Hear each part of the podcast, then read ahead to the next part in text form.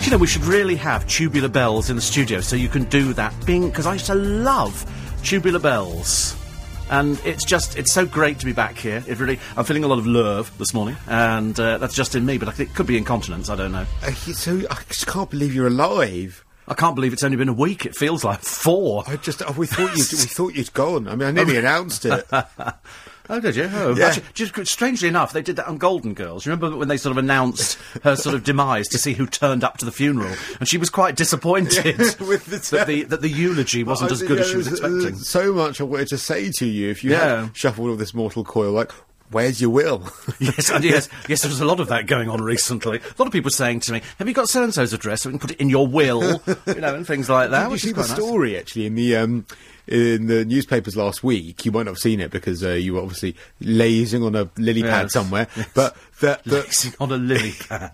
there are millions and millions and millions of pounds of uh, unclaimed uh, uh, you know assets on people's wills because they're not Oh, leaving their this- passwords Yes. for their Have you iTunes seen this, this, for all this, these program? things. Is it called Fortune Hunters or Heir Hunters in the morning, where they go through the and they find a will, and then they go around and they go, "Did you know that you've actually got a distant relation? They make money out of you. They charge you a commission because Yeah. my friend, his partner, uh, had an uncle he didn't know about."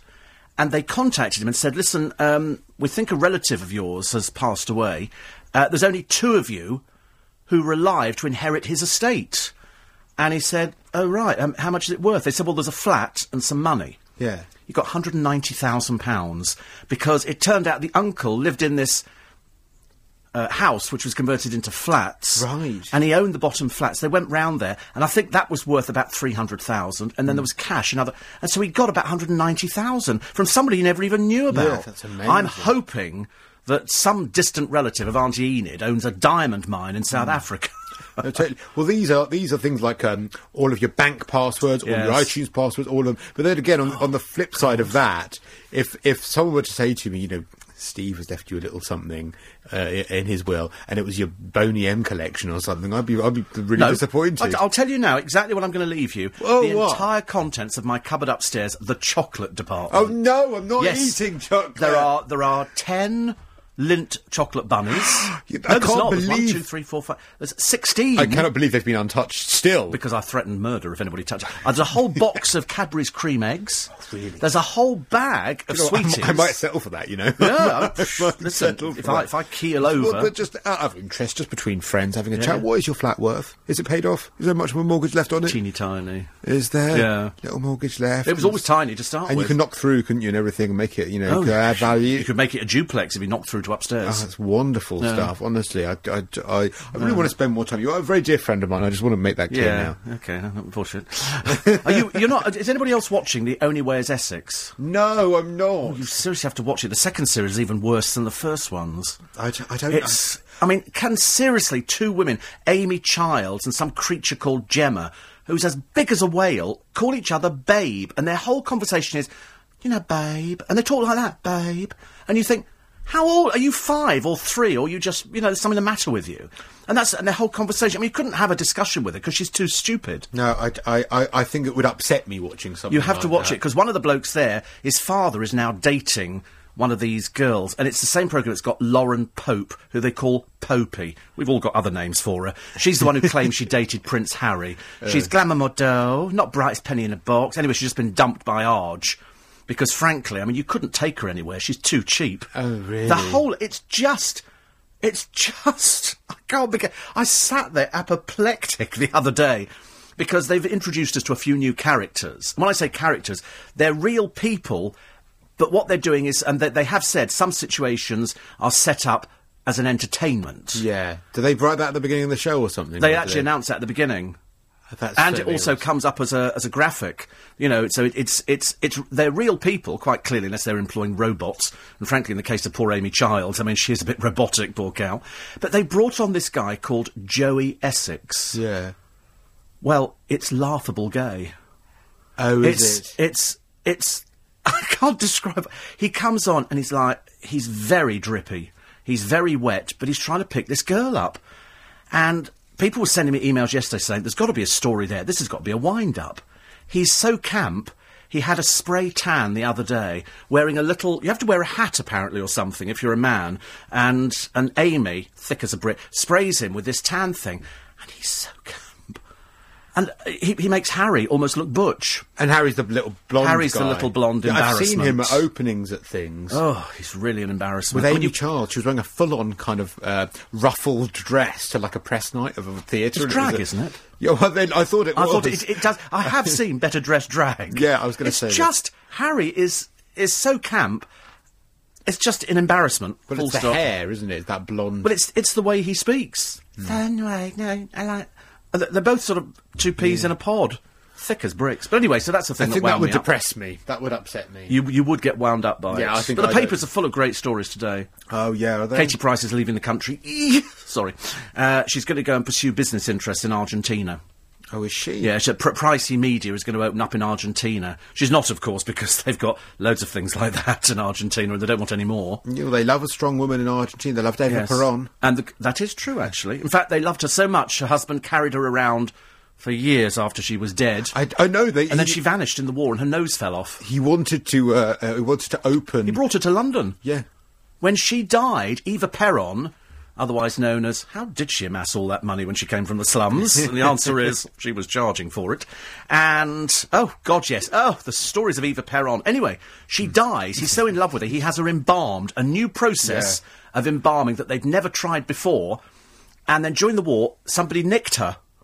They stole her and they couldn't find her for years and and- years. and what they'd done, they, she was actually buried. I think somewhere in, like in Italy under Yes. the grave of a nun. And Yes. I think they found her then afterwards. It looked Like some paperwork found where she was. They then put her back on the television, poor soul. yes, after she'd been dug up. In after the she'd been dug up to see what she looked like, and her nose had fallen off, so they Yeah. put her nose back on. It's a Do you bit know like I mean? um, the one at the Kremlin who's buried. No. I thought you were going to say Danniella Westbrook. Well, Daniel Westbrook's nose also fell off, but it was the most bizarre thing. He ca- he trawled around with her. She came in a box. Because there was a revolution before he was actually going to build a huge um, uh, icon. He was going to have her on permanent display forevermore Mm. in Argentina. I'm hoping we could do the same to Imelda Marcos. you know, I'd quite like to see how much embalming fluid that one would take. the woman who systematically robbed a country blind with her thieving husband.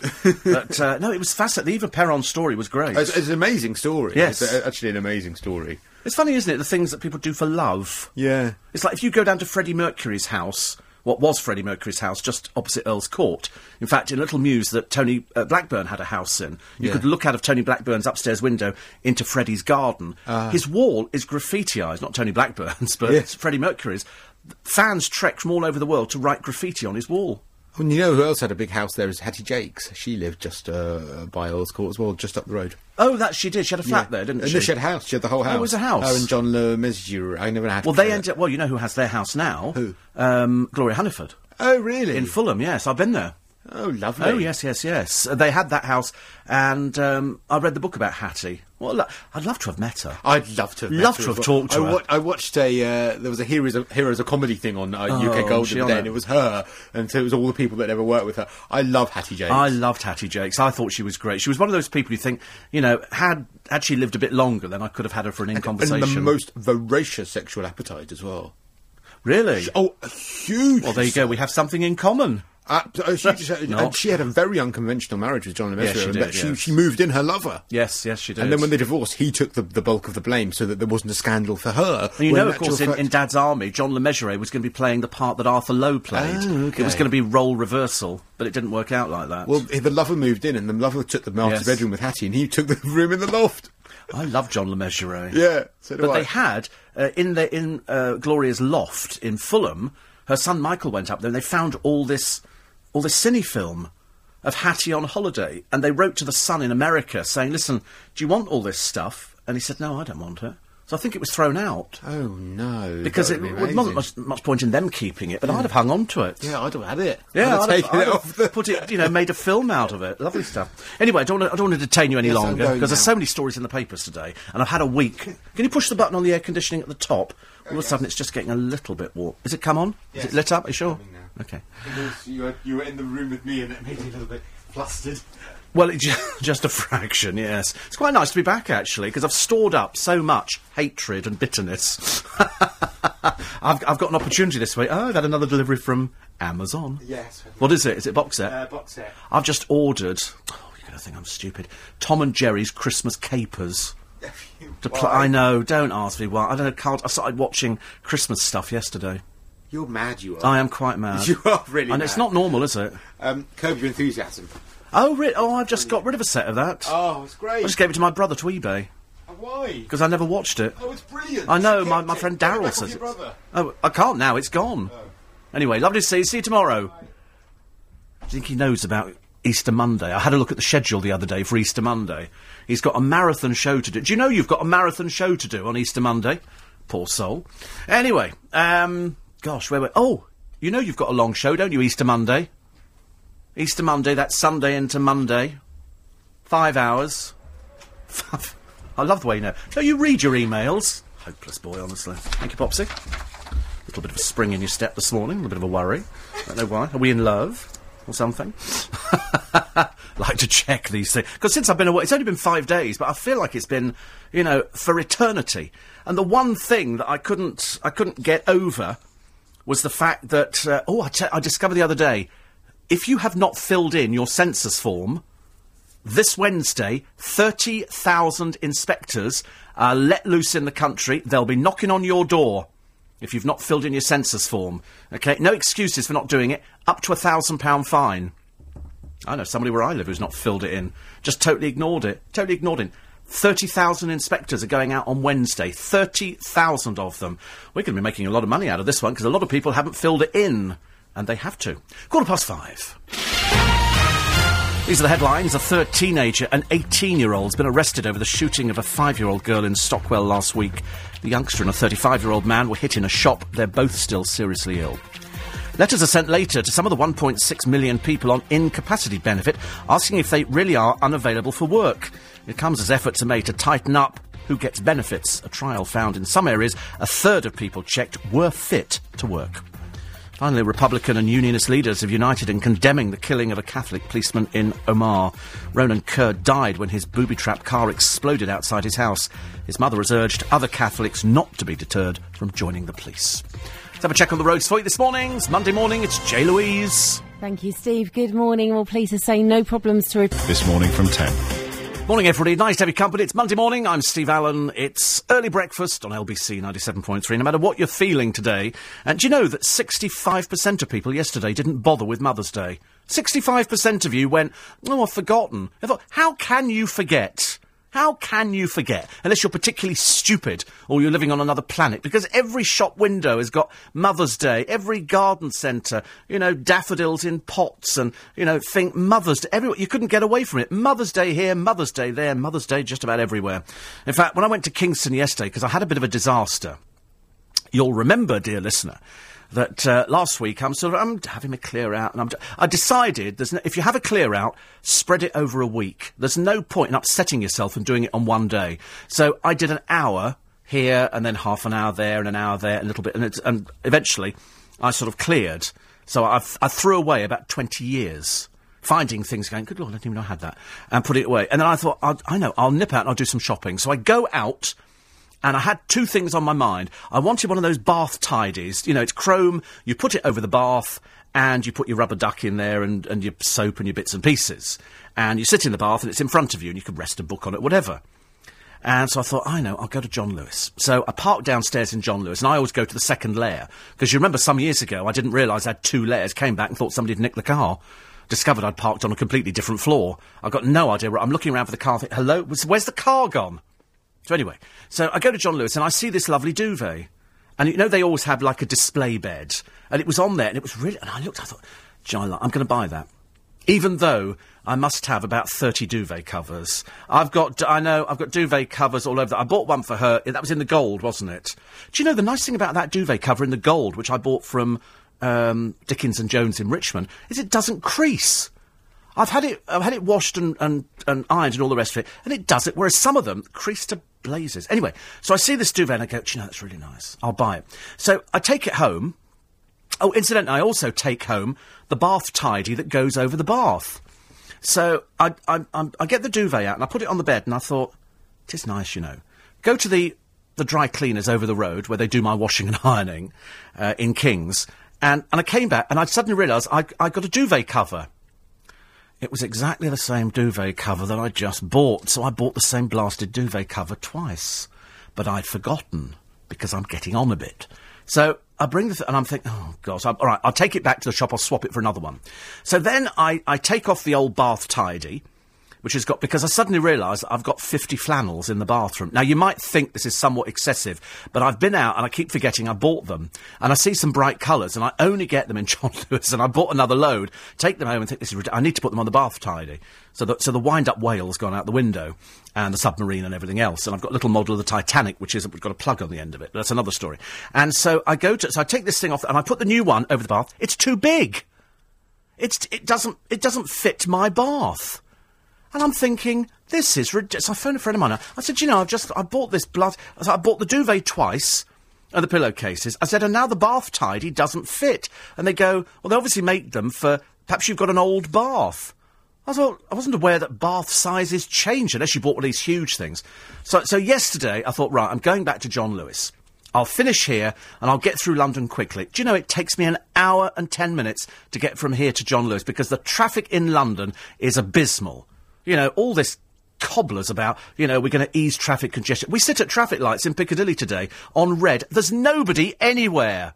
What is the blooming point? You know, come on, Boris, pull your finger out for God's sake. Small wonder don't even get anywhere we're all short tempered. Anyway, so I drive back to, to, to John Lewis and I go downstairs because by this time, you know, the shops have opened and it started getting a bit busy. I thought Mother's Day they'd always sitting at home sort of counting how many daffodils that they'd uh, they'd got, but anyway they weren't. So I go upstairs. Before I go upstairs, I get the the the bath tidy thing out the boot, and I look at it, and it it was not cheap. I tell you now, it was ninety five pounds because it's solid chrome. It's it's really lovely.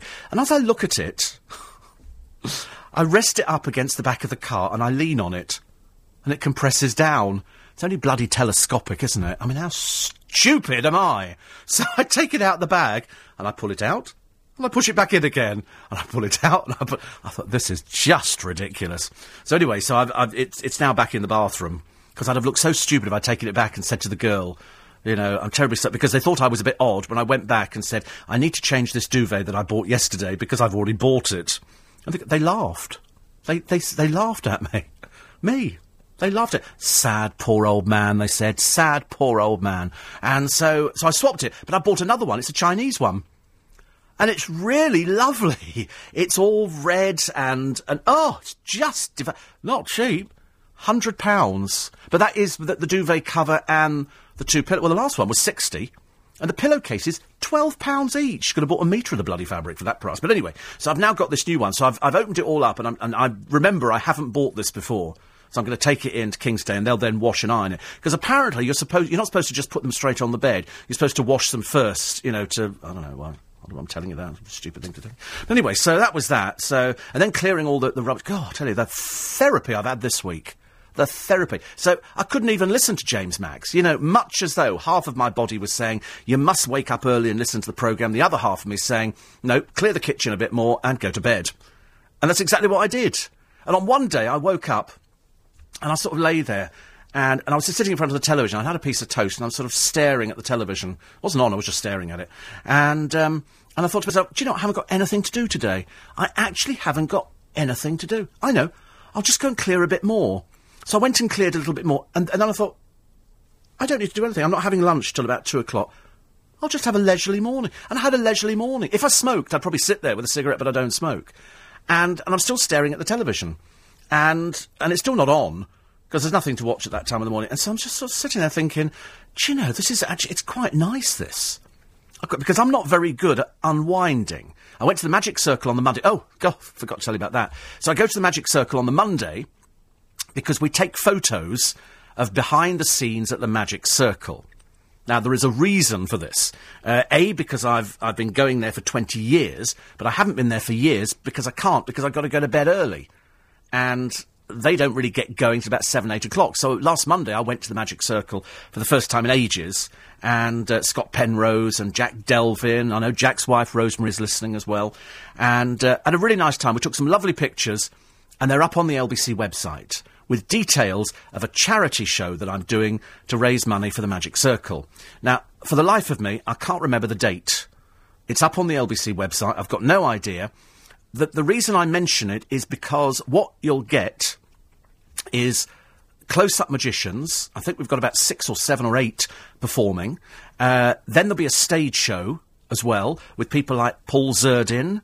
Graham P. Jolly, who you've seen at my other shows, and uh, oh, we've got loads of people. We've got a, a real good cast for you. So you get stage magic, but the nice thing is, it's a very intimate theatre. It only seats 120 people. It's tiny. So we're doing two shows on, I think it's a Saturday. There'll be an afternoon show and then a, an early evening show. The show is suitable for 14s and over.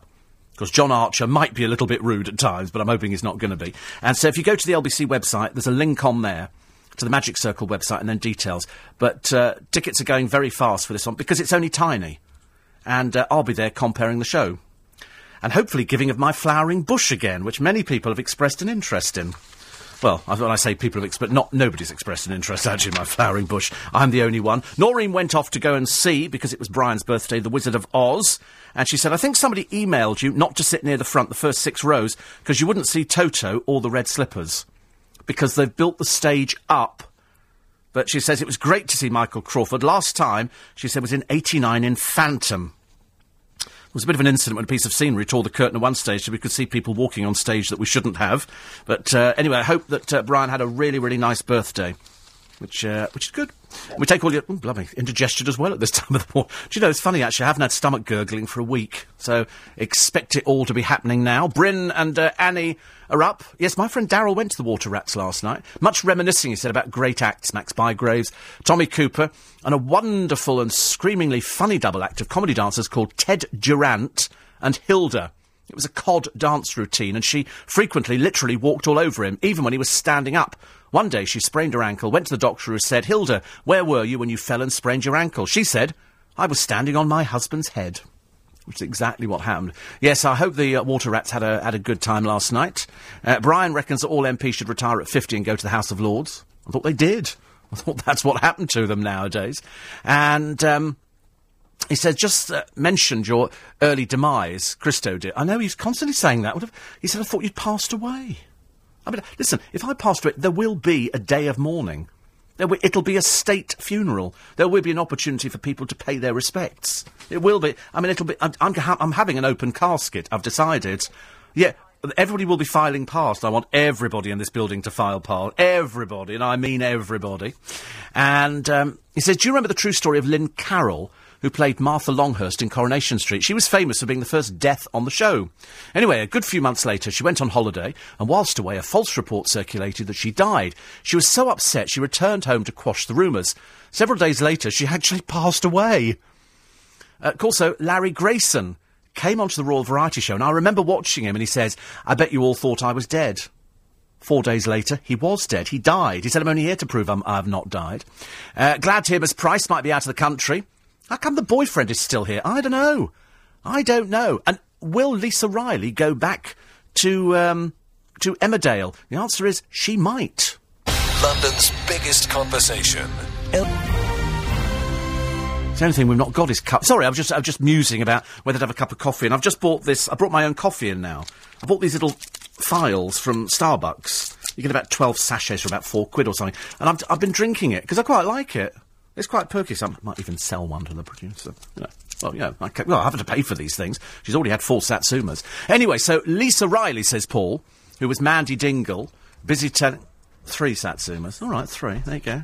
The coffee? Finger of Kit Yes, you can have the Kit Kat as well. Oh, blimey, honestly. Like feeding the 5,000 here, isn't it? It really is, honestly. Did you not get this? Yes, you can have one of those, yeah. So I brought a whole box in. Oh, So that, yes, okay, pound. And, um... very reasonable. Very reasonable, I think. Very reasonable. You aren't over thrilled about Mandy Dingle coming back to Emmerdale. Don't watch Emmerdale. Oh, do you not? No. Oh, right. Oh, I quite like Emmerdale. Unfortunately, at the moment, it's a bit. It's. I- I don't like uh, Adele Silva. She used to go out with Anthony Costa, and she's got one of those faces, you know. Mm. But anyway, uh, they say Lisa Riley is telling anybody because she's plotting her return, as all her fans want her back. I, I mean, you see, I can see this. I tell you, I thought would be really good. You know, I, I, we were talking the other day. I was talking to some friends about Graham Cole, who was in the bill, as you know, for twenty years, twenty years, and then they decide they want to move on. To be honest with you, madness, sheer blooming madness. Because the one thing that people have with television programmes, and we were talking on the programme the other day about uh, television presenters and the loyalty that fans have to them. So, in other words, it would make no difference if Fern Britton's show was the biggest pile of rubbish since God created television, because people like Fern. And so Fern would attract fans, unlike Vanessa Feltz, who people don't like, and that's why they're not watching her on. T- it doesn't matter what the content of the programme is; it's whether people like the particular presenter. If they warm to somebody, you know, if, if they listen to them all the time, that's how you can't open the packet, can you? I can tell you're struggling with it. You've done it. It's really difficult. I know. I used to cut them with a pair of scissors. Anyway, so um, so that's what, I forgot where I was going with that conversation. But anyway, it doesn't matter. So Adele Silva is in there, and uh, sorry, Graham Cole. That's right. And I thought to drop him from from the bill was stupid because he was a character. You go into most police stations, you'll find. You know, sergeants like that, and, and people who are sort of, you know, and they're, they're working, well, not under this new government, if they're getting rid of all the police, you might as well say, we'll have gun toting people on the streets. Oh, wait a minute, we have that already, don't we? More people. Little five year old girl in hospital at the moment because somebody opened fire into a shop open fire into a shop. If you, where the hell are we living? So anyway, so I, I thought because Graham used to feature all the time on Noel Edmonds' program, and I thought you could put him into uh, into EastEnders. I thought he'd be really good in EastEnders as an, it's going to sound really stupid actually, but sort of a cop who's gone off the rails, an ex-cop who comes back and he's fallen off the off the wagon a bit. Because I think that'd be really good. I think that's a great storyline. Or failing that, he could be the local Bobby who moves into into Emmerdale. Because they must have had a television. They must have seen him on the bill. They'd know who he is. You know, I just think it's a good idea. Anyway, I, I, I did complain yesterday, and I got loads and loads of emails. Thanks, Popsy. Uh, merci. It's lovely, isn't it? It's a big cup. quite, quite a lot of it. There is. A bit like a chocolate milkshake. I'm loving that Heston Blumenthal advert on the television for that cherry pie thing. Oh, it's delicious. Never heard of balsamic vinegar, put it, but anyway. And, um, yeah, so anyway. So I started the programme yesterday. Being Mother's Day, I got two emails. One was from moonpig.com because I've registered and I've got credit with them. Because they said if you put 50 quid in your account, we'll give you 75 quid's worth of credit. So I thought that was a good. So I've only ever sent one card because I don't know how to send. I can't do cut and paste. I'm not, not clever enough. And also, if I listen, if I, if I buy the same duvet twice, you know, it gives you a rough idea. I mean, I'm practically going downhill even as we speak. But I get a thing from Moonpig, surprise your mother on Mother's Day. And I thought, you know, that, that that's all well and good, but there's loads of people who recently have lost their mum, uh, or who, who lost their mum a few years back, and it kind of, you know, should they not be? And then I thought, I don't know, am I just being stupid about this? Should they not be a bit more sensitive? To people whose mothers might be very ill and might be dying, you know, all sorts of things. Surprise your mother on Mother's Day with a Moonpig card. I thought, yeah, she'll be thrilled. I'll take it round the crematorium. I'm, you know, I'm sure we can sort of put it down there and she'll read it eventually. And, uh, and then I got another one from somebody else, you know, why not surprise your mum on Mother's Day? And I kept getting these blooming things. And in the end, I thought, oh dear. And Paul had the same. He said, I got the Moonpig reminder email. Bad enough for me five years on, but really upsetting for somebody who's recently lost their mum. I know. I know. No, well, that's what I thought, actually. I, I thought, I thought the same thing. Anyway, anyway, so here we are back in the fold again, and I haven't even touched the papers. And yesterday we offered you the opportunity to say uh, Happy Mother's Day to your mum, and we got inundated, absolutely inundated with people saying, "Oh, can you say you know Happy Mother's Day to my mum?" And so we did loads of those, and there were hundreds and hundreds of people that we didn't get round to. So I thought this morning we might try and rectify it, and I'll say to everybody. Uh, a little bit, you know, we have to say to you, Happy Mother's Day, belated for yesterday. Uh, love the handover chat, says, but I'm a bit confused about your reference to Eva Peron. Which war were you talking about when you discussed her widower, Juan Peron, hauling her body about in its coffin? She travelled with him all over the place. All over the place. After she died, he, she was the first one to be embalmed. And uh, they used this new process. And then somebody nicked her because they didn't want her. He didn't want her buried for ages. Such was the such was the uh, the uh, the love that they had. So she she went around with him in a coffin. In a, in a specially made box. I mean, that does sound a little bit bizarre, but we've heard stories of this uh, before. Uh, in the papers today, um, they've got the, s- three of the papers are running with the same story. This is Jeremy Clarkson's secret blonde mistress, and all it is, it's a woman who works on the the team of Top Gear. Who, when they go round, she happens to share his room occasionally. And she said she shares his room, but then this comes back to the age old question is it possible for men and women, unless the man's gay, to be friendly enough to share a bedroom without any hanky panky? It's. Yeah, and the woman could be gay as well. I mean, but, but I mean, is, is it actually possible for two heterosexual people to share a room without any hanky panky occurring if it's a man and a woman?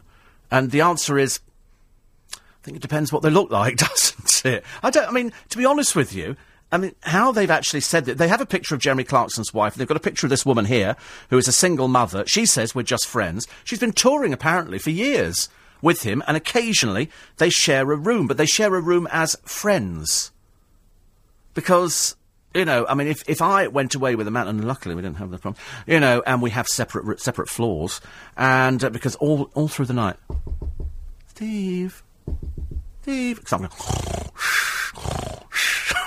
trying to make sure nothing's going on. But I mean, it, that there would be the problem, wouldn't there, if you'd been out and you've had a few drinks? But it, but is it that if you're really friendly with somebody, nothing else can happen? Well, the papers have decided that she is the mistress. So they run with it on the front pages. You know, the wife must be thrilled because they're away in the Caribbean at the moment. And then there's a, a poor girl here.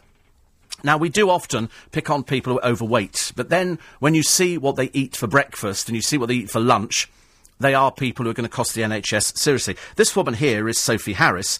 She's got an illness. She has three normal meals a day. She doesn't eat crisps, chocks, sweets, and cakes. Her brother does, and he's normal size. She's 28 stone. She can't stop putting on weight, and there's no reason for it. People call her fatty and chuck food, but she says, I eat less than my brother. I mean, gee, I don't know what sort of people would call people fatty, because, you know, I mean, it seems that, you know, you might see somebody walking down the street and think, you really shouldn't be wearing jeans. You know, but you don't actually tap them on the shoulder, do you? Perhaps you do. And then go, excuse me, from the, from, from the rear, it's, it's, not, it's not a good idea.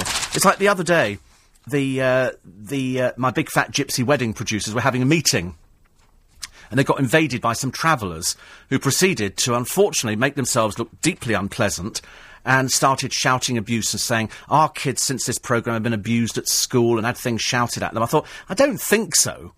I don't think so. You know, a television programme only portrays what people see. You can't make somebody look, you know, really bad on television. You know, unless it's careful editing. And this, this wasn't really careful editing. It was just a lot of people who were more than happy to appear on television and then complain afterwards when they didn't kind of get the sort of publicity they wanted. A little bit ridiculous in the same way of Mohammed El Fayed has put a statue up of Michael Jackson outside Fulham. What in God's name is he thinking? He said here, if some stupid fans don't understand, they can go to hell. I don't want them to be fans, they can go to Chelsea. Can somebody explain to me what Michael Jackson's statue is doing at Fulham? I mean, we know he went there once with uh, with with Fayed because he walked about under an umbrella, and it just seems totally ludicrous. I mean, admittedly, he can put what he want. He can put, you know, Snookums the cat outside. I couldn't, ca- whoever Snookums the cat is, I couldn't care less. But it does seem a rather bizarre thing to have outside a football ground. You know, different if he was going to be making an appearance or he was a lifelong member or something like that. But I can't can't see any logical reason. But it's up to him what he puts outside there. I mean, he can do what he wants, and people will will criticise and they'll jeer and they'll laugh and they'll go, "What the heck's that doing there?" In the same way that James Bulger uh, was killed by Jon Venables. Uh, Jon Venables has just been allowed out on holiday. Jack Straw has just said, "Yeah, that's okay. You can go on holiday." strangely enough, the, the secret life of the Bulger killer is outlined in the papers today. Uh, experts apparently were shocked that he was a paedophile, and yet all the all the other people have said, "Wait a minute, all the all the evidence was there." How could you not see that this was a, a mentally ill child? I mean, you do get nasty children. You do get nasty children. You do get evil children, mainly because they've had bad upbringings. You know, they either get dumped or they've been abused or whatever it happens to be. But uh, Jon Venables has now gone off on holiday. He's, he's done drug abuse. They, they've said here he's he's a ticking time bomb. But uh, and they've said he, he's, he's probably buried the truth. I don't believe people ever forget what they do. I don't. I really don't believe. I think you always, if it's something really horrendous, you're going to remember it, aren't you? So they've gone through the whole of his his life here as he's off on a, on a lovely little holiday, and James Bulger's mother goes through yet another year without her son. Uh, Wayne Rooney was in the doghouse after his uh, he swore on television in the camera. It's a rather nasty piece of work, actually, Wayne. We never liked you, Wayne. I don't care, you know, you might be good, you know, as a footballer, but to be honest with you, you're a complete pr- plank, aren't you? Remember the word I was going to use, actually, there. And uh, these love letters written by Elizabeth Taylor are coming up for sale. She wrote them to a 22 year old bloke. She was 17 at the time, and they say it charts her rise of success. You know, she was 17. She wrote love letters. Come on, hands up. Who wrote love letters? Okay, just me again. Just me. Did you ever write a love letter? Did you ever write a love letter? You see, it's no. I, I, I think we used. I used to keep a diary. I used to have a five-year diary that one of my aunts gave me. I know. Well, actually, luckily I got rid of mine because it would have been horrendous. Yeah, did you read it back? Oh dear. Because then you go, oh, you know, madly in love with so and so. You know, did they look at me and all this kind of thing? Oh, you wrote poems, did you? Oh dear. I should. This diary belongs to, and you wrote your name on the front of it. Yes, it's got all the, all the personal things in. Went to school today, didn't like Haley, you know, kind of thing. Haley and I fell out, bitch, you know that kind of stuff. mm. Just had a quick slurp of my coffee this morning, and it, yeah, I used to moan about yes, parents. I moaned about. I think, but I don't think I wrote about moaning about parents because all kids moan about parents. You know why? Because your parents ask you dumb questions like, "Where are you going?" I'm going out. Where are you going? I'm going to see Trevor. Do I know Trevor? Yes, you met Trevor. When? Have you got his parents' number? What? What? What are you going to do? Phone them up? Well, we'd just like to make sure we know where. And of course, if you think about it, they just wanted to check where you were. I lied anyway. I didn't care. I didn't have anybody called Trevor, but I used to tell them I'm going to go round to Trevor's place. And you come up with all these people. And it was an imaginary friend called Trevor. Also had a big white rabbit, six foot, called Harvey, but that's another story. Okay, listen, uh, more of your um, your texts and emails coming up in a moment. 84850 steve at lbc.co.uk. Don't forget, if you didn't fill in your census form, there's 30,000 inspectors coming knocking on your door. So, in other words, they have a list of all the, uh, the houses who haven't uh, completed, and they'll be knocking on the door, going, Where's your form? Because the fine can be uh, up to a £1,000. It'll be a nice little fund. I, wonder how many people get fined. Answer, I bet nobody. Nobody at all. I think last time it was about 34 people or something stupid. Quarter to six is the time. It's Monday morning, it's LBC. These are the uh, headlines. A third teenager has been arrested in connection with the shooting of a five-year-old girl in Stockwell. The first letters are being sent out this morning to ask some of the 1.6 million people who claim incapacity benefits to submit reassessments. Ministers are suggesting that half a million of them could be ready to start work immediately. And underwater search teams have found the wreckage of the Air France plane that was lost over the Atlantic nearly two years ago. 228 people died when the flight from Rio to Paris came down. Check on the roads for you this morning. We'd like to get you there quickly. J. Louise. Thank you, Steve. Good morning. We're starting with the centre of town. Morning, everybody. It's nice to have your company. Uh, Steve, we never received a census form. When we tried online, it said our address didn't exist. Well, that's good. You might have fallen under the radar. That, that could be a godsend, actually. And uh, Hillary says, great to have you back. Uh, Lynn says, I've just realised what part of my childhood you remind me of. Listen with Mother. Well, if you come down the Magic Circle for this special charity do, you can meet Sooty. In fact, you can see Sooty on the LBC website. Sooty is on the... Well, I get you Sooty's auto... No, Sooty is not signing anything at the moment. He does all silly things. Mike says, uh, talking of duvets, I have to set two alarms to wake me up. Uh, when I have clean sheets in a duvet, I always sleep so well. I love changing the duvet. I love changing the duvet and putting pillowcases on and and sh- oh, I love it, absolutely love it. Steve, I always thought ITV should produce a Bill spin-off where Tony Stamp and Sergeant Cryer work as private detectives. I agree. I'll tell you what I missed, and I can't remember the name of the programme she did. Hyacinth Bouquet, Hetty Wainthropp. Hetty Wainthropp investigates. I loved them. I thought they were brilliant. Steve, I've booked tickets for your show at the Magic Circle. Can you tell us where it is? Certainly can't. Can't tell. Secret. Secret. You have to find out. It's not for a few months, though, is it? But as I say, because there's only 120 seats in the little theatre, it's it's going to go fast. In fact, I expect it will it will probably go today. So uh, you need to sort of uh, get your skates on for that one. If you like magic, you know, if you like magic, and I've thought of a few tricks we can do with her next door. You know, be quite good, eh? And uh, I could saw you in half, actually, yes, but I could use you as an assistant at one of the shows or something like that. well, I you know, could have you against a board, and then I could blindfold myself, set fire to the blades, and then just throw them wildly, you know, and and presumably, if I don't hear a uh, then we'll know she's all right. no chance. Uh, Gary, good morning, Gary. Says very pleased you're back. I'm, I'm quite pleased. I feel as though it's been such a long time. I really do feel as though it's been, it's been more than a, more than a week, at least more than a week. I do feel so sorry for the family of uh, of the murdered policeman the other day. His mum has said, uh, "Don't let his death be in vain," and people should still join the police forces. I mean, uh, nobody's claimed responsibility for this cowardly act. Uh, an undercar booby trap. I thought we'd seen the end of this kind of thing. 99% of people in Northern Ireland said we don't want to go back to those days. We really don't. Families torn apart, people being murdered in their homes. You know, what did he ever do? Didn't do anything at all. But the cowards who did it, you know, were the sort of people who hide by little masks and things like that. Big girls' blouses, I'm afraid. I mean, it's just, it's just appalling, really, that you think. I mean, it's just this, it's mindless violence, full stop. Every day I open up the papers and there's another story of violence. I mean, when we heard about that little five-year-old girl who happened to be sheltering in a shop and somebody fires into the shop, and you think, um, it's like living in a film, isn't it? It is like living in a film.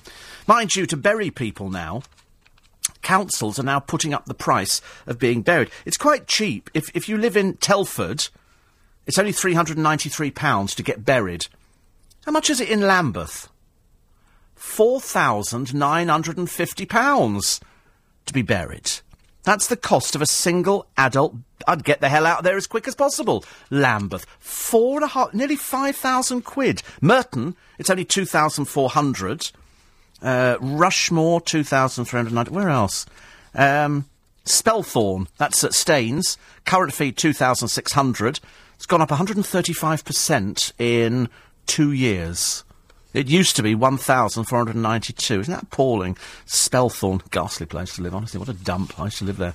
horrible, horrible. Uh, Brent, 2,400. Barking and Dagenham, 2,708 pounds to get buried. But Lambeth, 4,950 quid. Over in Rushcliffe, I don't even know where Rushcliffe is, but uh, 84 quid. Now that's more like it. That's more like it, ladies and gentlemen.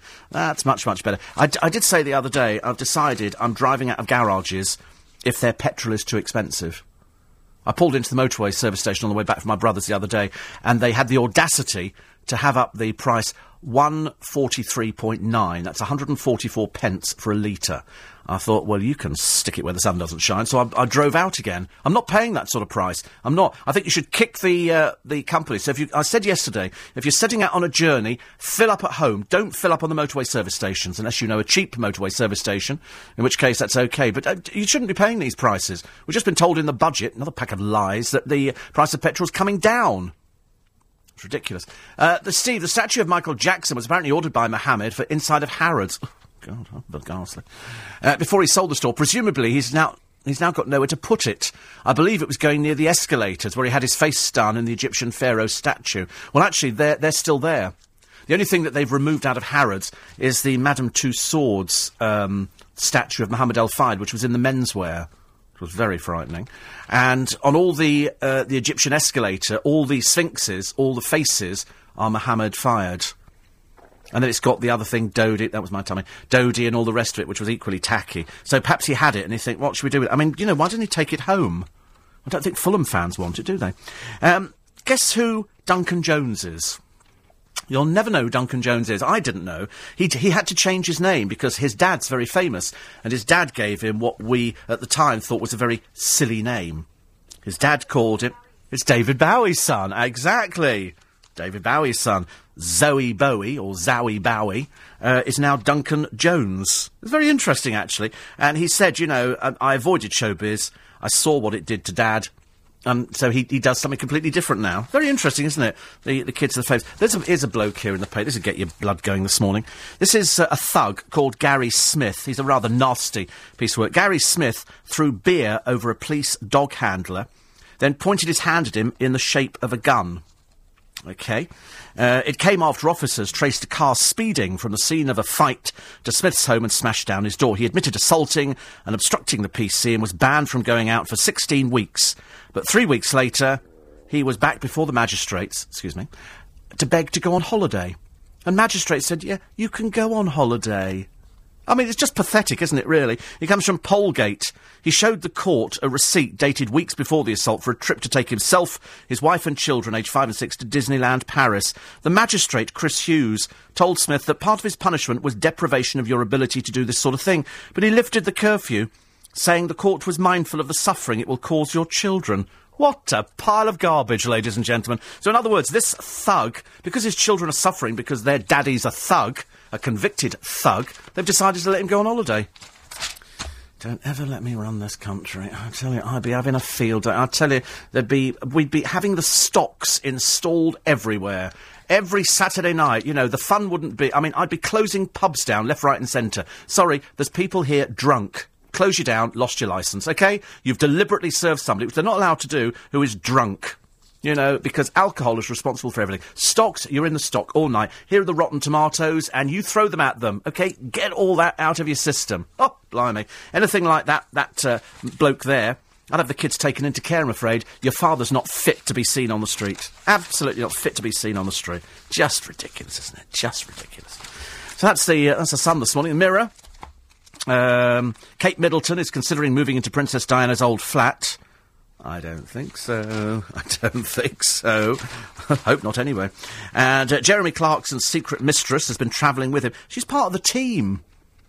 You know, it's like, say, you know, I've, I've been abroad a couple of times with her next door. We're not an item. We're not an. We're not an item, okay? We're not an item. God, blimey, honestly. Yeah, I'll break it to you gently, why don't I? Sorry about that. Oh, she's in tears now. God, blimey. Oh, another. The, oh, you told me you love me. I've already picked out the dress kind of situation. Here's uh, David Beckham with a hairband on, and he's taken his shirt off, proving he's still shaving his body. Because you know he shaves the uh, the body, uh, so because it means you can then see these ghastly tattoos. I'm afraid, that really are tacky. Honestly, he does look a little bit trailer trash, but still shaving the body, Dave. I think the body's all that. My body's better than that. My body's a lot better than that. Uh, Fiona Phillips is talking about the tragedy of unemployment, and it's uh, they started this yesterday. It's, it's quite interesting. She's talking about redundancy, tough for the over 50s. She said it destroyed dad when he lost his job at 53. And, and they look at all the different companies who, who get rid of people. You know, for some reason, they seem to think that 50 is the new 90. And they go, uh, we can get somebody cheaper in. But as anybody will tell you, you get better service out of the 50 year olds because they try harder. Because they've lived. They've lived. There's no point in sort of bringing in lots and lots of young people because they haven't lived. They haven't done anything. They've got no experience. No experience at all. You really, really need to sort of, you know, look after the 50 year olds because they're the sensible ones.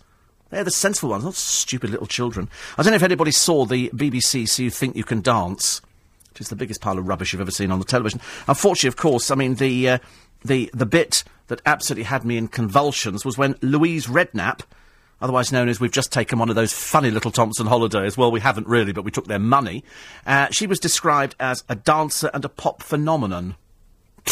Yeah, right, dear. In your dreams. It's hosted a, a pop phenomenon. She was about five seconds in Eternal, and now her and her dreary husband have to advertise bread or games or something like that to try and eke a living out. I find it very sad. But a pop phenomenon. Oh, dear me. Louise Nurding. Isn't it Louise Nurding? Now she's Louise Redknapp, as was. But uh, it's the most dreadful pro. It's got Cat Deeley, I think, on it. I think it might be Cat Deeley. And she's lived in America a bit too long. She's be- she's coming over on anything I see her on as a little bit too smiley, smiley, Carol Smillie, and it's not it's not genuine enough. It's it's it's like doing anything that has got the, the name Coleen Nolan in it. It's got the word plastic. I'm afraid. Now our self-buttoning blouse business is burgeoning. Morning, everybody. Eight minutes past six. It's Monday morning, traditionally your worst day of the week, because you've had the weekend and the weather of yesterday, Mother's Day. It was lovely. There was no. Ra- I thought we were expecting rain. I'm sure I read out, or I read on the television, or heard it on the radio somewhere during the week. They said, "Oh, it's going to rain," and it didn't. It was absolutely lovely, and uh, and today's going to be quite nice too. Uh, Mary and Ronnie says, uh, is there a big shake-up at LBC? No, no, Clive's been off for two weeks. He's now back. He was back last night. And uh, Petrie's got her new weekend show. They've moved the travel programme to seven o'clock till nine on a Sunday evening. And then uh, there's the In Conversation, which runs at nine o'clock to ten. So the one that was on last night is Stefanie Powers. You'll hear that again next Sunday morning between 6 and 7, and then there'll be a new In Conversation between 9 and 10. So you get it twice. I'd still like you to podcast it though as well. And if you go to the LBC website, lbc.co.uk, you can have a look at the iPad too. We had one of those to give away yesterday and how low. And, uh, and all the pictures behind the scenes at the Magic Circle. And the details of a special charity show. BB says, how can I book tickets? Uh, if you go to uh, the if you go to steveallenshow.com, there is a link on there. But as I say, little tiny theatre. But if you like if you like magic, uh, you get a lot of magic, a lot of magic, and also we will give you um, we will give you uh, some sherry and some sandwiches as well. Wonderful. 84850 steve at lbc.co.uk. Uh, Jim Shelley talks about Kerry Katona, the next chapter, cheap television in every sense. This week we were treated to the hilarious Kerry Katona attempting to act as um, she'd read a little piece for the benefit of the cameras. Because when the cameras are not on, I don't know, she must sit there and just, just depress herself because she doesn't say anything of note when the cameras are on. And this time she opens up the papers and discovers that there's a story about her ex Mark, because you know that she's milked that one as much as she can. And, um, and then her agent summons her up to London.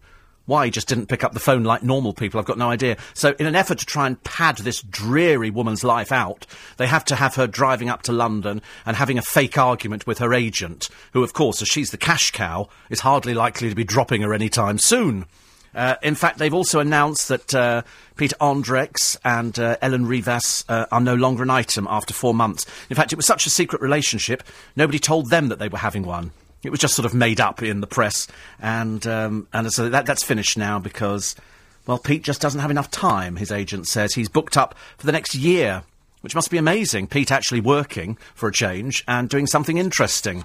Perhaps he'll be designing an outfit or something for everybody, so we can all wear our shirts slashed open to the navel. But uh, I think uh, I think very unlikely. Uh, Caroline says, uh, I lost my lov- lovely mum when I was 25 and I still find all the stuff in the supermarkets and the shop quite hard. It, you just get you just get used to it, don't you? But it just seems a bit, a little bit insensitive. Not that insensitive, but a little bit insensitive. Um, uh, there's one here. Uh, this is please say happy retirement to Mary, who works at the day hospital in Hornchurch. Uh, that's all we know about you, Mary. Mary is a lovely person and uh, always listens to the show. So, Mary, from all at St George's Day Hospital, thank you. And that's from Sue. So she's going to retire. How lovely. You have a happy retirement. Actually, you're in the right place, actually, down in, uh, in Hornchurch, aren't you?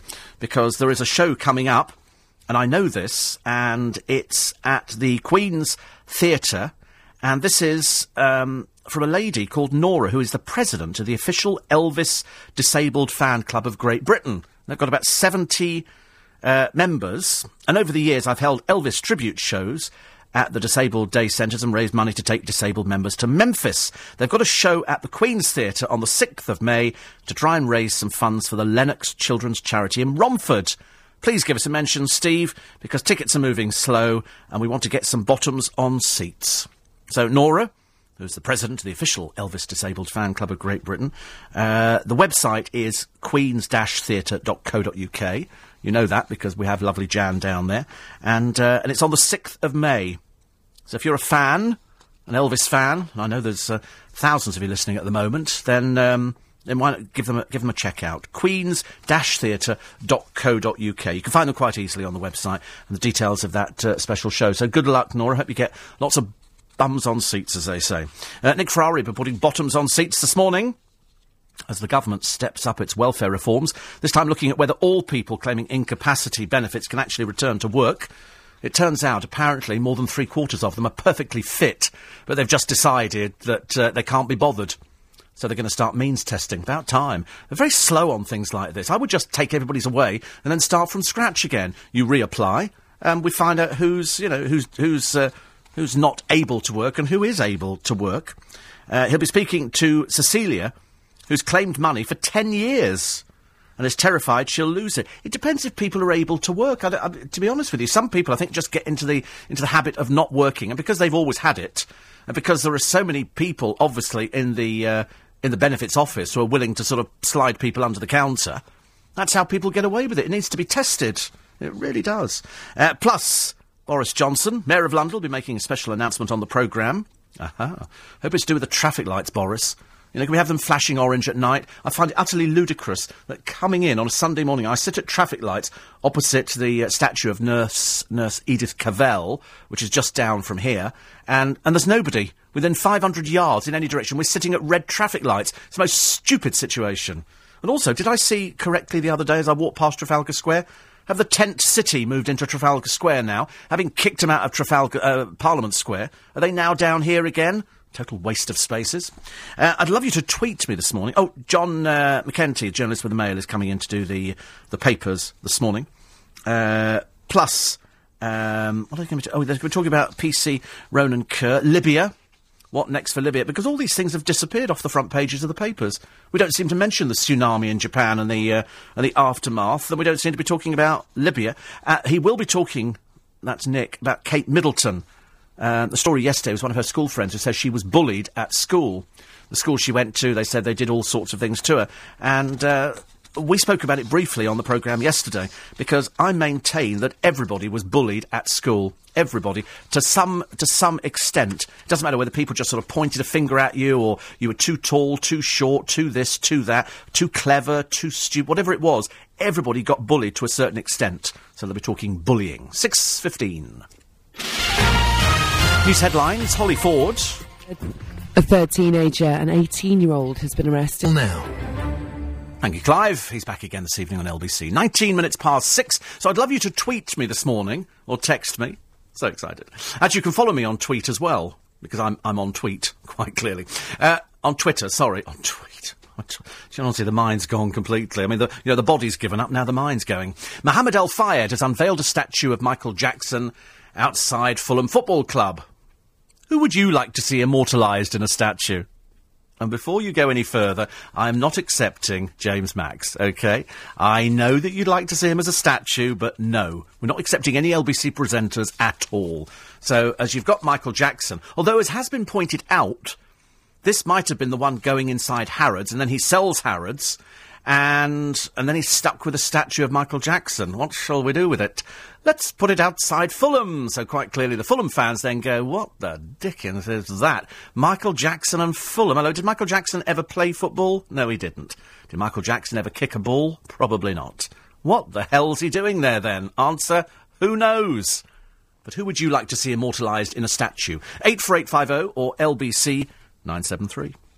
84850 or LBC 973. 500,000 people on sickness benefit are able to work. 500,000 people lying. 500,000 people are dragging this country down, and we need to get them off benefits and get them back into. Do something! Do something, please! Mind you, you'll need to get out to work very shortly because the price of a first class stamp has risen today. It goes up by 5p. Not 1p, not 2p, 5p, 46p. To be honest with you, I had no idea how much a first class. We asked this question the other week.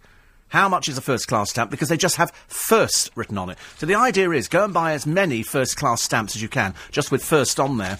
Because very shortly they'll be going up again, I should imagine. So now a second class stamp is 36p and first class is 46. I make that 40 pence for storage and 6 pence for delivery. Because apparently mail volume's fallen by 20% over the last five years. Very shortly, it'll be cheaper to go and deliver your own post. Strap it to a carrier pigeon, you know. Or failing that, you know, I mean, do you need to send anything now? You don't need to send checks. You can do everything on the computer. Do people send letters now? Do people write? When was the last letter you wrote? The only thing that you ever send would be probably a birthday card. But you can now send e-cards. Do you actually need to use the post office? Do you actually need to physically go? They've moved our one in Twickenham.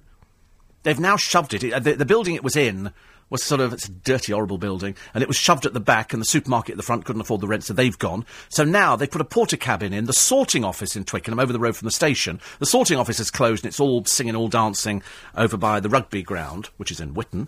And uh, so they've stuck a. I mean, it must be a nightmare for pensioners because before you could get off the bus and walk straight into the into the post office. Now you've got to take a different bus over the road from the station. You've got to walk down a ramp or stairs. Must be a, really difficult. As I say, 46p now. Consumer Focus said customers would be extremely disappointed. I love that idea. Ex- I'm extremely disappointed by that. Do you want to hear some of the language? Extremely disappointed. That would be an understatement, ladies and gentlemen. That's like saying, you know, Kerry Katona's programme is worth watching. No, it's not. It's the same dreary me, me, me, me, boring old me. The woman who sits there, who, even when the camera is on her, hasn't got anything to say. It was a little bit like the Essex programme, where poor Lauren and uh, her funny little boyfriend, Mark, uh, who've now got engaged. Sorry. I mean, it's so fake, it's unreal, but we know that a lot of the, the situations are just sort of made up anyway. And even when the cameras are on, they've got nothing to talk about. So imagine when the cameras go off, it must be even more dreary. Poor Lauren, who's got, you know, a little bit of a little girl's voice about her. Not as, not as dreary as poor little Amy, who really is stuck in the body of a three-year-old. I've got a six-year-old who's more intelligent than Amy Childs. And poor little Harry is just an embarrassment, full stop. And all the other people on there. I mean, it is like looking at the makeup counter of Boots come to life. You've never seen so much makeup troweled on to people who, actually, to be honest with you, without it, look even more unrecognisable. 84850 steve at lbc.co.uk. And, um, 84850 steve at lbc.co.uk. Um, oh, yes, posties have been ordered off their bikes in a bid to cut down accidents and speed up the delivery of mail. I quite like the postman on a bicycle. I mean, our, our po- because I get so much post. Uh, our, our postman arrives in a van. Although vandals have graffitiised the side of it. I mean, it's, you know, the mentality of these people. Do you know what I'd like to do? If you catch somebody who puts graffiti on anywhere, I'd like to hang them upside down, strip them, becoming a little bit of a fantasy, I realise, and then just spray paint them. And say, I'm terribly sorry, we're going to leave you hanging there all day. Okay? Simple as that. Uh, 84850. Uh, nice to hear your opinions on Mother's Day. I lost my mum in November. Mary says, I'm very glad you're back. Makes ironing my husband's shirt even more bearable. Make him iron his own shirt. What is it, lady? We talked the other day about Mother's Day, and we were saying, excuse me, you know, what a shame that mums have to do everything. You know, not only many mums hold down a job, but if they've got children, they've got to feed them, clothe them, bathe them, get them ready for school, take them to all these different things like that, and do everything else. And still somebody goes, I have something to eat. We, we, we've got lazy children. Get off your bottom and walk into the kitchen. You've got legs. Go in there. So, Mary, make your husband iron his own shirt. Just throw it on the floor and go, I'm not ironing it. I am withholding my labour. I'm not doing it anymore. Learn to iron. Good God, if you're in the forces, boys learn to iron their shirts at 16 and 17. You get men now sit there, oh, I need that shirt, do you? What's in the wardrobe? Well, it needs ironing. Well, iron it then. I work at Westminster Abbey School, says Denise, and today is the last day, then on holidays for three weeks, so I can listen to you every morning. Oh, I love Westminster Abbey School. Actually, I did have a bit of a disappointment. One of your uh, one of your boys, I was going I was going out for lunch with a friend of mine. Uh, who works just around the corner from where you are, and one of the boys would say, and the shoe leather was falling off his shoes. It was, you know, it flaps, and you think perhaps his parents can't afford it. I thought Westminster Abbey schoolboys were sort of supposed to be very smartly dressed. I love going through into the back, into the old houses there. That's lovely. One of my favourite ones. Uh, Fiona says, I'm one of the genuine ones on incapacity benefit due to rheumatoid arth- arthritis. You say they should take it away for everybody to start again. How precisely would you suggest I afford to live? Well, you just get assessed, Fiona. Don't be silly. You get assessed again. If you're genuine, you get the money. Oh, blimey, honestly, you're not deaf as well, are you? That's what you have to do. At the moment, there's 500,000 people who can afford, you know, who can actually afford to go out there and work. Perhaps you're one of the ones who can't love. Well, you know, there you go. So they assess you and they go, yeah, that's okay. You've got rheumatoid arthritis. You're going to get your money. Okay? End of story. How do you... Pre- it's only going to be for a week, love. I wouldn't worry about it too much. I'm sure you better cope with it. You know, we've been through bigger things, haven't we? Or perhaps you haven't, I don't know. Uh, Steve?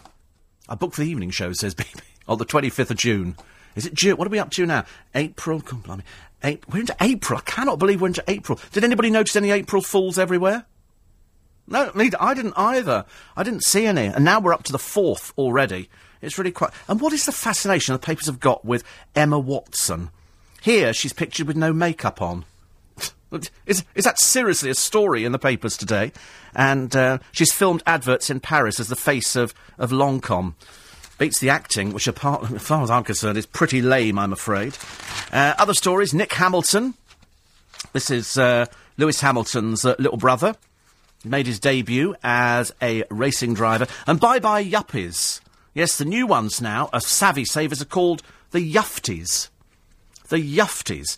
These are young, ultra forward thinking savers. Yufties. Are you a yufty? Probably not. But these are people who earn about £17,000 a year, but they manage to tuck away an average of £258 a month. They're yufties. Which is good, isn't it? I like to save. I like to save a little bit. I like to save all my change. Except I went out the other day and suddenly I was having anything for a parking meter, which was a little bit silly, wasn't it? But uh, it doesn't matter. Uh, 84850, steve at lbc.co.uk. So, uh, nice one there. And here is... No, why did I do this one here? Oh, this was the... Um, um, the gaping hole which appeared in a plane's roof as it was flying at 36,000 feet.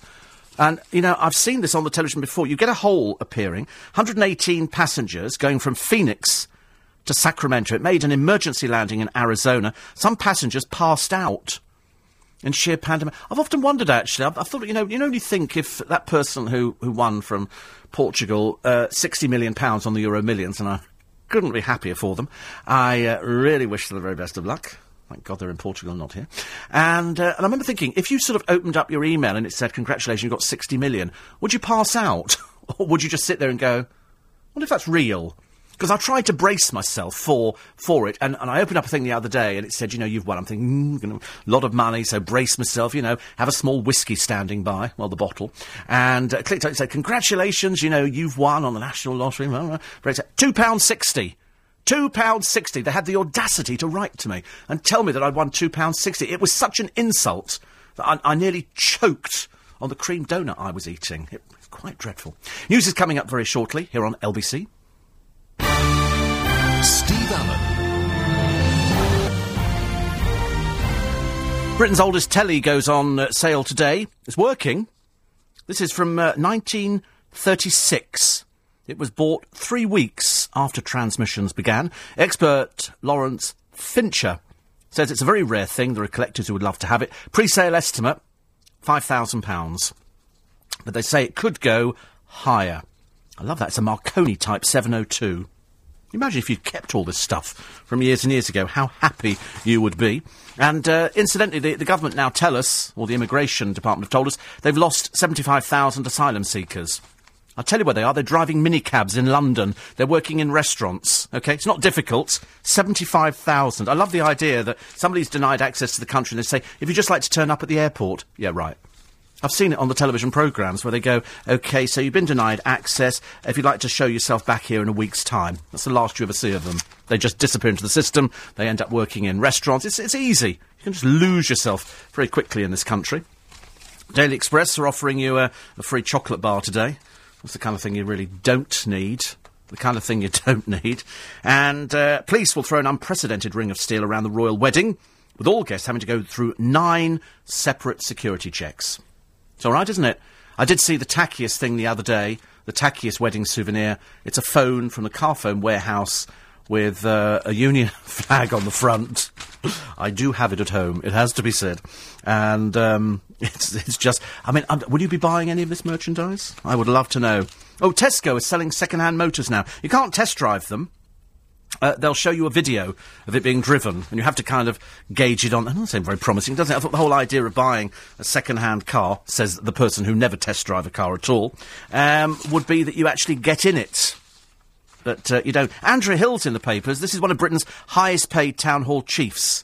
This is a woman who spent money on a leadership coach and expensive hotels, has accused her critics of being motivated by envy. She's costing you over 200,000 a year.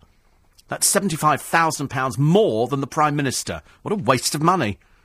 Ridiculous. Uh, she sent a, a, newsletter out to the staff. Um, she earns 218000 She said she's a good, good role model. Well, you would be if you didn't cost so much money. And, and a council making £110 million cutbacks has been criticised for hiring taxis to chauffeur tea and coffee to meetings at an office less than a mile away. I tell you, you need to get into local council to realise what a blooming waste it really is. Darren's got a few ideas of where to uh, to go to to waste some time today because actually the kids are going on holiday very shortly, I believe, are they not? I think uh, half terms next week or maybe two weeks time. I think so. Um, we've got this massive amount of holidays coming up with Mm. Easter, the wedding, bank holidays. country's going to grind to a halt. So that means you've got plenty of time to go and see. This one's for you. I picked the first one for you, Steve. I think you'll like this one. It's called The Cult of Beauty, the Aesthetic Movement, 1860 to 1900 as- at the V&A. And this is the movement of um, artists who believed that um, art should be beautiful, not just um, something that should suit a purpose. So it's down at the V&A, and it's uh, a collection of paintings, furniture, rooms, ceramics, photographs, as well as uh, interior designs. And it's people like Whistler, Rossetti, Lord Leighton, William Morris, Walter Crane, many, many others. You'll recognise a lot of the words. Nice, nice. The statue. This is just up your street.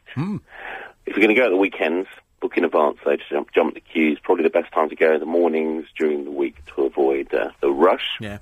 I think go everywhere first thing in the morning. It's so much easier because you can actually get in and out, and you don't have to sort of Yeah. worry about things like shopping or anything. Yeah, avoid or book in advance. Uh, Hmm. The zoo at the weekend, for example, had long queues. If you just booked online before you went and printed the ticket off yourself, you could walk straight in. Yeah. Um, this one you won't like, but some of your listeners will. At Tate Modern, Miró exhibition opens next week. Spanish artist is called The Ladder of Escape. 150 of his most famous surrealist faint, uh, paintings and installations. You've seen some of his stuff before, um, including a mobile that hangs from the ceiling. He uses lots of bright colours like yellows and blacks and reds and depicts horrible things like bull fighting and all that sort of thing. Another one for you, Steve, going through your current clearing up um, session down at the Wellcome Collection on the Euston Road. This one's called Dirt. Dirt. I, Yes. I can relate to this. It's their spring exhibition and it looks at dirt and cleanliness and how the world deals with it over the centuries. 200 exhibits spanning visual art, documentary photography, ephemera, scientific artifacts. And they've recreated a street in Victorian London, a hospital in 1860s Glasgow, a museum in Dresden in the earlier 20th century, and they're looking forward to what a new landfill site will look like in 2030. And I, I know what's going to be in the new landfill site in Yeah, all of my stuff. All of your stuff. exactly. Probably there already. I was thinking actually, where will it all end up? All the stuff I threw away. Eight bin bin bags, like garden refuse, sa- big, full of Sadly- rubbish. Full of Sadly, rubbish. most yeah, sadly, most of it will be in landfill. Do you know I discovered eight tins of paint that had, that were so old they dried out. Do you live in the TARDIS or something? Well, well, do you know? To be honest with you, I think I do. Yeah. I discovered stuff behind doors. I thought I didn't even know I had doors, and there was stuff hidden in there. And I remember thinking, "Good grief, what is all of that?" Found any asylum seekers yet? No, but merely time, merely time. I've yet to do the spare bedroom, so there could be anybody living in there. There was that couple, wasn't there, who actually went down to their garden shed and discovered that, that there was an Albanian asylum seeker who'd been living in their shed. And not only that, he'd plugged himself into the mains and had everything going there. There was a bed, food, and, and they didn't know he was there. Well, going to see Dirt at the Wellcome Building in the Euston Road. Opposite the Wellcome Building is something called the Magic Circle, and it says here someone called Steve Allen's doing the Magic Circle Mysteries. Yes, to raise money for the Magic Circle. It's a charity night. All right, okay. SteveAllenshow.com for more information on that. Tomorrow, the Deutsche Börse Photography Prize opens on the Marylebone Road. Now, the Photographers Gallery has moved while they uh, repair their old, uh, current building. So this place is taking place, this exhibition is taking place in the Ambika uh, Gallery on the Marylebone Road and features work of the four finalists, Thomas Demand, Roe Ethridge, Jim Goldberg, and Elad Lassry. And finally, the Kapow Comics Convention and Cult TV uh, Convention is on at the Business Design Centre this weekend. We've got quite a lineup of stars turning up to do signings for this one, including Kenneth Branagh. Imagine him turning up to a comic convention. Yeah, yeah, absolutely. Jo- Uh, Joe Cornish and the Carlson creators for many shows, including Skins, The Misfits, Merlin, and Being Human. How nice. Thank you so much indeed for those. Pleasure. Okay, we'll talk to you uh, on uh, on Sunday. Looking forward to it already. Thanks a lot. If you go to the LBC website, lbc.co.uk, you can see the pictures of behind the scenes at the Magic Circle and at the special charity evening that I'm hosting down there. But because it's only tiny, th- it's about the size of this. You know, well, you can see there's, a picture on the LBC website of how small the theatre is. Very nice. And you get some really, really good close-up magicians, including John Archer and Duncan Trillo and uh, Paul Zerdin, ventrically which I'm really looking forward to, and Graham P. Jolly, and lots of really, really good close-up magicians. I did say yesterday, well done to the new Magic Circle Close-Up Magician of the Year, And that's John Vanderput, who is very, very good indeed. Very good. Uh, Joy tells me a lot of post offices now in W.H. Smith's. Yeah, we've got one in Richmond. Except we don't have a W.H. Smith in Twickenham. I think, I can't remember, did we have it? No, I don't think we did actually. Uh, Mike says, I'd like to see Jordan immortalised in a statue, but made of a material that she couldn't break out of. I know, that's a bit like the man in the iron mask. You feel like putting her in there, together with Kerry Katona, or anybody from The Only Way is Essex. As I say, you're hard pushed to find so many stupid people in one programme. Ray says, we need the postal system if you get anything via Amazon or eBay. Well, you could, you could just have it done private. Amazon could set up their own thing. Couldn't they? I suppose so, right? Mary says, You're so right. My husband should iron his own shirts, but when I told him what you said earlier about ironing his own shirts, he just laughed. Well, well, well, why don't you just give him the shirt and go, ah, ha, ha, ha, ha, and give him the iron? And see what happens then, and just go, and just go, I can't lift up the iron, I don't have the strength in my hands. Connie has offered to do all the ironing for me. I have uh, people who do the ironing for me. I have a very, very good ironing service. I haven't ironed for years. I cannot iron for love nor money. I mean, I, I could probably do it, but it's easier to take it to the, the dry cleaners who do washing and ironing. And I didn't know they actually did sheets and things like because I mean to do fitted sheets. I used to years and years ago. How sad was I? I used to put the fitted sheet on the bed after washing it, and I'd iron it on the bed. I put the iron on cool and iron iron the. I mean, how's, how's that? Mind you, I used to iron socks and pants. It's not normal, is it? Not normal. Well, actually, I mean, whoever said it was normal. But uh, but now Kings do it all for me, which is great. And uh, Thomas does the dry cleaning bit. I'm sort of I'm all over the place. Actually, I worked out the other day. I can walk through Twickenham and probably say hello to about fifteen to twenty people in a day. Quite, you know, quite. People say, "Oh, Steve, I've got something for you," and they rush home and they bring me back a DVD of Mickey Rooney and things like that. Uh, Lois says. My son went to Westminster Abbey Choir School. Such a special time. He sang at the Queen Mother's funeral. A cheering thought, isn't it? What did you sing at? The Queen Mother's funeral.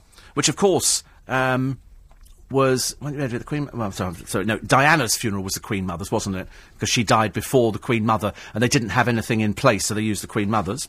Uh, Sonia says you missed the April Fool story about severe snowfall threatening to spoil Will and Kate's wedding. The Queen had apparently consulted experts who were going to freeze large clouds over Westminster Abbey and Buckingham Palace so the royal couple wouldn't get wet. Do you know, I watched the television the other day. They were looking at some country and voting or something, and they had snow. It's April, snow in April. I'm looking at a picture of this 75 year old television set. Do you know it's worth every penny of the five grand? It cost a hundred pounds when it was new. Unfortunately, it was sold to a Mr. Davis of Dulwich. Unfortunately for Mr. Davis, his local transmitter burnt down three days after he bought the set. And so he didn't actually get any broadcasting until 1946. So it was 10 years after he bought it, but luckily for him, he didn't throw it out. And it works perfectly. It actually gets, admittedly in black and white, but it's still, do you know, a collector would, I reckon this will go for three times that amount. 5,000? Good lord. Co- this is in perfect condition. It's walnut and mahogany. The, the, the problem is the screen is only 12 inches. Now, that's only about two and a half inches bigger than the new iPad 2. So it gives you an idea, and we all used to huddle round. Well, I say we all. I never did. I'm sure the people listening used to huddle round a small 12 inch in the corner of the room. I know that my uh, my my mother in particular uh, used to tell us about. They didn't have a television, but they knew a woman next door who did, and people would go round there and huddle round watching somebody else's television. Imagine, can't you? Huddling round a 12 inch at my mother's age. But there you go. Quarter to seven. With the headlines, Holly Ford. A third teenager has been arrested in connection with the shooting of a five year old. I forgot to do a Mother's Day thing yesterday to Sarah from Jay, Jack, and Harry. And it, it, it came, unfortunately, it was sent at 9.26 yesterday, but arrived with me at about half past 10. Obviously, there was a lot of people sending text messages yesterday. So, Sarah, who I know very well in Twickenham, from Jay, Jack, and Harry, happy Mum's Day from yesterday. Very exciting. And uh, please wish my mum, Mima, a happy 80th birthday today, says Sylvia, and tell her her present is under the first seat cushion of the left hand sofa. She's 80. She's not going to find it, is she? She's going to go down there, her back's going to go, and she could be there all day. It's under the, it's under the first seat cushion. What is it, a piece of material or something? What on earth can you hide under the first seat cushion? I'm now intrigued by this. I've just had a quick check on my star signs for today. And this is what Laurie Reed says for Pisceans. Keep your feet on the ground. It's great to dream of untold wealth. This is so true. This is so true. To wish you were rich and to imagine living the A-list lifestyle. I do live the A-list lifestyle. It says, given your huge creative potential, there's so much you can do to improve your lot. I can't improve it anymore. It's not possible. Dreaming's okay, but putting that dream into practice is even better. I do. She knows me so well. Call me at a premium rate to hear when a domestic arrangement falls apart. Ah, no chance. No chance. Although, actually, strange enough, this week I've heard of uh, two people I know whose relationships have collapsed. It must be me because every t- every time I get to know people, their relationships collapse. It's terrible, isn't it? Charlie Sheen did a live show the other day and got booed off stage. In fact, it was so bad, he was so incoherent and started rambling that uh, the audience were walking out, I'm afraid. Uh, Mike Tyson wants to be a knockout actor. The self styled baddest man on the planet and convicted rapist. Uh, has a cameo role playing himself in a blockbuster comedy. How can you put a man there with tattoos on his face? On it? I mean, just ridiculous. Totally ridiculous. Uh, Hugh Grant popped into a pub, had a pint, and then and then forgot to pay the tab. Don't you normally pay for drinks as you have them? Don't you? You could set up a tab. It was only five. It's only five pound forty though. It's only five pound forty. Uh, the landlord says a couple of guys asked for his autograph, and I assume he got distracted. He'll be gutted to think that he forgot to pay the bill, especially when somebody goes to the papers and can't wait to uh, to tell them, uh, which is a bit ridiculous. Uh, loved up Katie Price, good lord, she's still dragging herself around. Apparently, is uh, planning a fiery reunion with her Latino lover Leandro Penna, the one who doesn't speak any English, and. Um, we must be due. I tell you, we must be due. Actually, a new celebrity come dine with me. Ever since I discovered when Diane Abbott was on there, she got paid three thousand pounds. What a waste of money! And uh, even worse, the other day, even worse, Louie Spence. Louie Spence. Do you know that Louie Spence lives in a council flat? The money he's earning, and he's in a council flat. Should there not be some sort of means testing going on whereby if you're earning a lot of money and he's just come out of pantomime, so he must have earned a small fortune with everything else, should he not be giving it up to somebody who's a bit more deserving? Should you have somebody earning that sort of money in a council flat? And well done to Michael McIntyre. As I said yesterday, tickets for his new tour for next year have gone on sale. It could net him £20 million next year. And of course, the reason he's put next year on sale is because he's going to be on Britain's Got Talent, and he's using that as a springboard for doing the show. So next year, 20. How much money do you need? How much money? Well, 20 million is quite nice. But he made, what was it, 8 million last year for the DVD. Eight million pounds. I mean, admittedly, if I brought out a DVD of my show, I'd probably all uh, eight pounds, I should imagine. Uh, Mohammed Al Fayed has unveiled a statue of Michael Jackson outside of Fulham Football Club. Who would you like to see immortalised in a statue? Sensible answers only, please, to 84850 or tweet me at LBC973. Mohammed Al Fayed's unveiled a statue of Michael Jackson outside of Fulham Football Club. Who would you like to see immortalised in a statue? 84850 or LBC973. I'm so excited. Just to even tell you that. I mean, I'm, I'm looking at the picture of the paper and, and I'm sort of thinking, it does look quite ridiculous, actually. Faintly ridiculous. A picture. Nice to see Amanda Holden. Uh, back to her best again. She was turning up uh, to the Britain's Got Talent auditions. Uh, it's after she lost the uh, the baby, but smiling again, so that's nice to see. Always happy when we see people smiling. And uh, what else was? Oh yes, apparently I said the other day they're thinking of bringing back. Well, they are bringing back because Channel Five have bought it. God knows why. Big Brother. And to be honest with you, uh, the reason it was dumped by Channel Four was because nobody was watching it. It was dire. And so, strangely enough, Channel 5, which has dumbed down so far that even, even poor Matthew Wright looks embarrassed, um, is thinking of bringing it back. And they've got all sorts of various people. Oh, and we were proved right. Do you remember um, Josie, who was on Big Brother, who was going out with John James?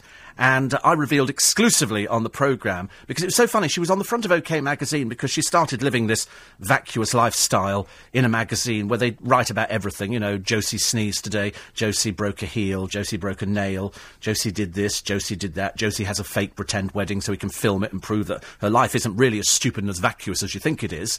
And then you look at Kerry Katonas and realise that it couldn't become any more vacuous than poor old Kerry Katona until you look at Jordan. And then you look at the only way is Essex, and then you look at Josie, and I was happy to inform you that, in fact, John James had uh, picked up his skirts and skedaddled back to Australia. And uh, unfortunately, OK Magazine took about a week to get round to that story. And then, of course, you get devastated Josie's shock split. Whereas, in fact, if she'd listened to the programme, we could have told you he was seen at the airport going, bye, thank God, bye. So his parents obviously said, you're not going anywhere near that girl. I mean, listen, what, what sort of life is this to be in tabloid newspapers and things like that? Uh, another April Fool, Rob Brydon imitating a famous radio presenter. I heard about that one actually. Uh, it's, it's quite a good idea. Quite a good idea. Wasn't me, of course. Not that I'm a famous radio presenter. Uh, Yorkshire, parents are angry. This is the children's holiday timetable for April. Easter break, 1st of April to the 18th. Back to school for four days. Then Good Friday and Easter Monday off. Back to school for three days. Then Friday the 29th and Monday the 2nd off. So in April, they're at school for seven days. Yorkshire must be the only place, says John, where the kids are now on Easter holidays. we used to love the holidays. Do you remember? I mean, I don't know whether you, you got the... Our holidays used to go forever. Used to go forever. Um, Barbara says, how wonderful the 1936 TV set still works. Not for much longer, though, what with analogue signals being turned off all over the country. I don't know, I've still got analogue. Has everybody else still got analogue? To be honest with you, I've not even thought about it. I'm too busy watching Blu-ray and trying to work out how, how things work. Did you, did you read the story in the paper about a woman who's just been to the Dignitas place in Switzerland? She's 84. She wasn't ill. She just decided that, you know, she'd had such a miserable life. She didn't want to live any longer. She got to 84, though, and uh, she died yesterday. She, she went there to take her own life. But she wasn't ill. And I think to myself, you know, it's it's a shame, really, isn't it, when people say, Do you know, I just can't be bothered. So she left a note saying, you know, she had a great life, and but she just wanted to finish it. And I'm thinking, God, blimey, I relish every day. Every day I run down the road. Yeah, well, I say run. I skip sometimes down the road. I uh, she laughs at me when I when I was I was demonstrating my running the other day because I used to be surprisingly um, in my in my heyday quite athletic. In fact, it was said by many people that, you know, that, that's Steve, he's more athletic than you'll ever see in your life, you know. Makes budgies look a bit sad. But, I mean, I was, I'd bounce up and down to an early age, high jump, long jump, crawl, backstroke, you know, Fosbury flop, all, I did the whole bit. And then magically, at the age of 17, it kind of all stopped. And I ceased playing rugby and I ceased doing all these kind of things. But um, I, I could be getting back into it again, actually. I could be. I, I did miss, and thank you, Paul, telling me about Ollie Murs who was on the uh, they seem to be pushing him around a little bit at the moment. I think it's it's too big a climb, too big a drop. That's what I that's what I fear will happen. And Wayne Rooney and his disgusting foul mouth rant on live television, disgusting. But there again, was it ever thus? Sadly, uh, no more time. We have to go home, don't we? We have to go home. We'll do it again tomorrow morning. Please do not forget to podcast. Please do not forget to go to the LBC website and check out uh, all the details of the Magic Circle and that special charity show which I'm hosting there, very close up. In fact, you will get to see me very close up. Uh, I might give of my flowering bush. I haven't quite decided yet. So you can learn how to podcast. Details of the show is on there and all the other things. And have a look at the iPad 2, which we gave away yesterday in the How Low. I'm back again tomorrow morning. Don't forget to podcast the show. Read the blog. Nick and the team with you after seven. First of all, the business update with Holly Ford. The FTSE 100 resumes trading after closing up